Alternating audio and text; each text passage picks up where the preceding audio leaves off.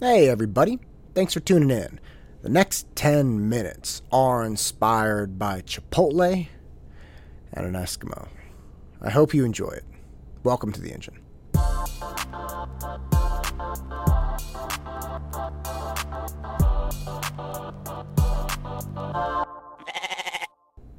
I was in Chipotle.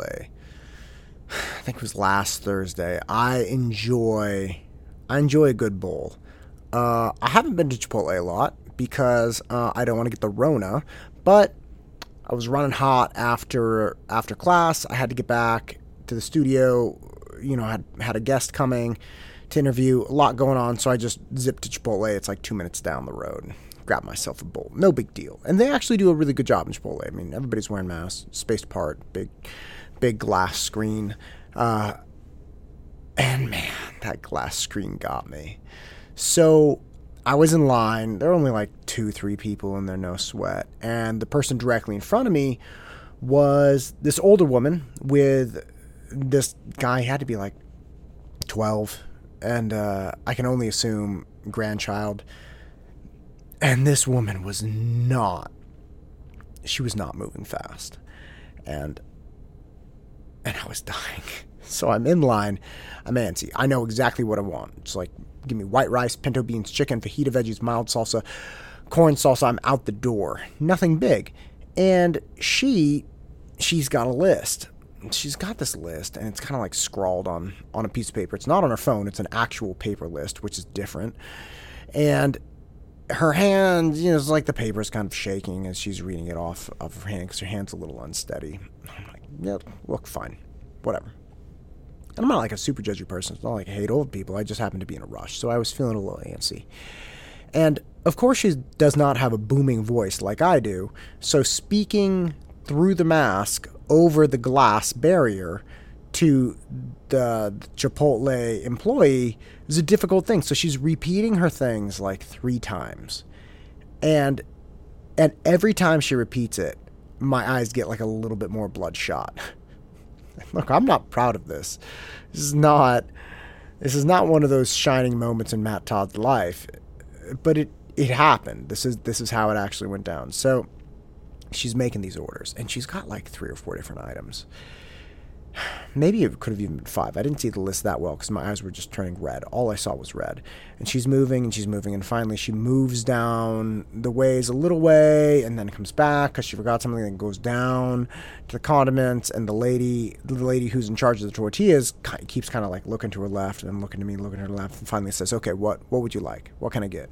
It's like, Look, bowl to go, white, pinto, fajita, chicken, boom. And I am down there. It's like 10, 15 seconds. I got my bowl, zoom, all the way down to the checkout. Well, guess who's at the checkout? There she is, my BFF. Graham is at the checkout.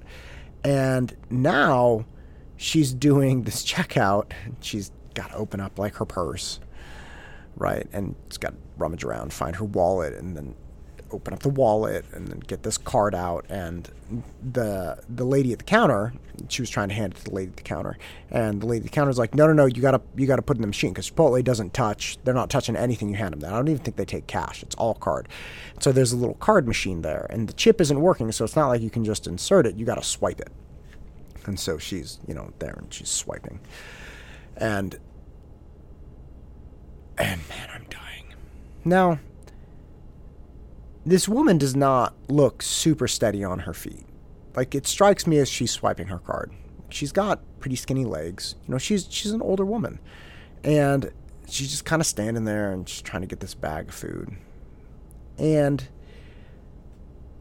for some for some reason I I think about something my mom told me a long time ago. I think I was 22. 23. And my mom told me that she wanted to go out like an Eskimo. I was like, like an Inuit? Like with sealskin boots on? Like, what are you talking about? And so my mom was saying, look, to her understanding, I'm not saying this is factual, but to her understanding, in the Inuit communities, as you get older and older and older, I mean, these are communities that are that are barely surviving, right? Like they're out in the tundra, they're freezing to death um, constantly, and they there really aren't like retirement homes for for them. And as such, there's really no room within the communities for for freeloaders or even elderly people that kind of done their part now they're in their twilight years. And we're talking like real native communities like igloo stuff not not actual towns that just happen to have high uh, high indigenous populations. So this is what my mom knew of the of the native eskimos. And and she said look when they get older one of the last jobs that the elderly can do is chew on skins to make them softer like seal skins or something.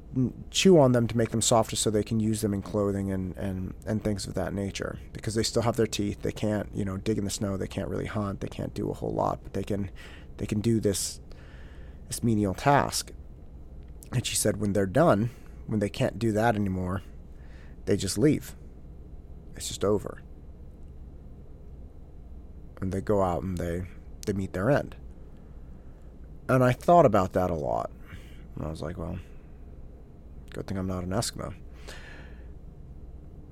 Now, I'm standing in line in Chipotle and I'm seeing this woman with like giant bag of food, uh, unsteadily standing on her feet, trying to wrangle her credit card into the credit card swiper. And for some reason, I start thinking about if I were her. And I very much enjoy a large degree of physical competence in the world. I can pick things up, I can run around with my kids, I can build things, I can do all kinds of stuff. What if that was all gone? What if I could just barely kind of stand up and get my credit card into the credit card machine? Like, well, you know, I still have teaching. So, you know, I very much enjoy teaching. I like working with students. It's, it's what I do with my life. What if that was too tiring? What if what if I couldn't intellectually keep up anymore? What if it was it was just too much for me on a daily basis? Oh, that wouldn't be good. And as I sat there, I stripped myself of all of the things that I would imagine I couldn't do anymore if I were this woman. And I realized that she was here buying dinner for likely her whole family because she had at least four or five different meals. And she was paying for it with what appeared to be her own credit card. And it it overwhelmingly hit me that if I couldn't do all of the things I take completely for granted in my everyday life, one of the greatest things I could still do that I was watching this woman do would be provide a meal for my for my family and bring back value and take care of them. Feed my grandchildren, feed my children and I would still have the capacity to do that. And and as I realized this, I realized I was not looking at somebody who was intending to be annoying, intending to be frustrating, intending to be anything at all to me. I was nothing to her. She didn't even know I was there. What she was intending to do was bring value to the world still, in spite of everything the world had taken from her balance, her fine motor skills, everything. She was still insisting on bringing value. She was still fighting the idea that she didn't have something to give. And I wanted to tell her that I saw that. I wanted to just tap her on the shoulder and and I don't know, I don't know what I would say. I didn't. I didn't, obviously. I didn't and I couldn't. And I, even if we weren't in a pandemic, I don't know if I would have. But I wanted to tell her that because in that moment, she became a role model for me. Somebody that I could see was like, wow. Here, I've spent the last five minutes being frustrated by this person, when in reality, I should have been taking note and hope that I'm this lucky too.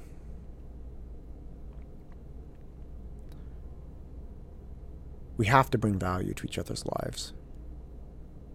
We have to help each other. And the longer we can do it, and the better we can do it, the better we're all going to be. I'm Matt Todd, and this is the engine that drives me. Go out and crush it. Thank you, everyone, and please do remember the essay classes are lining up daily, as are the SAT and ACT review. If you need some help, just hit me up.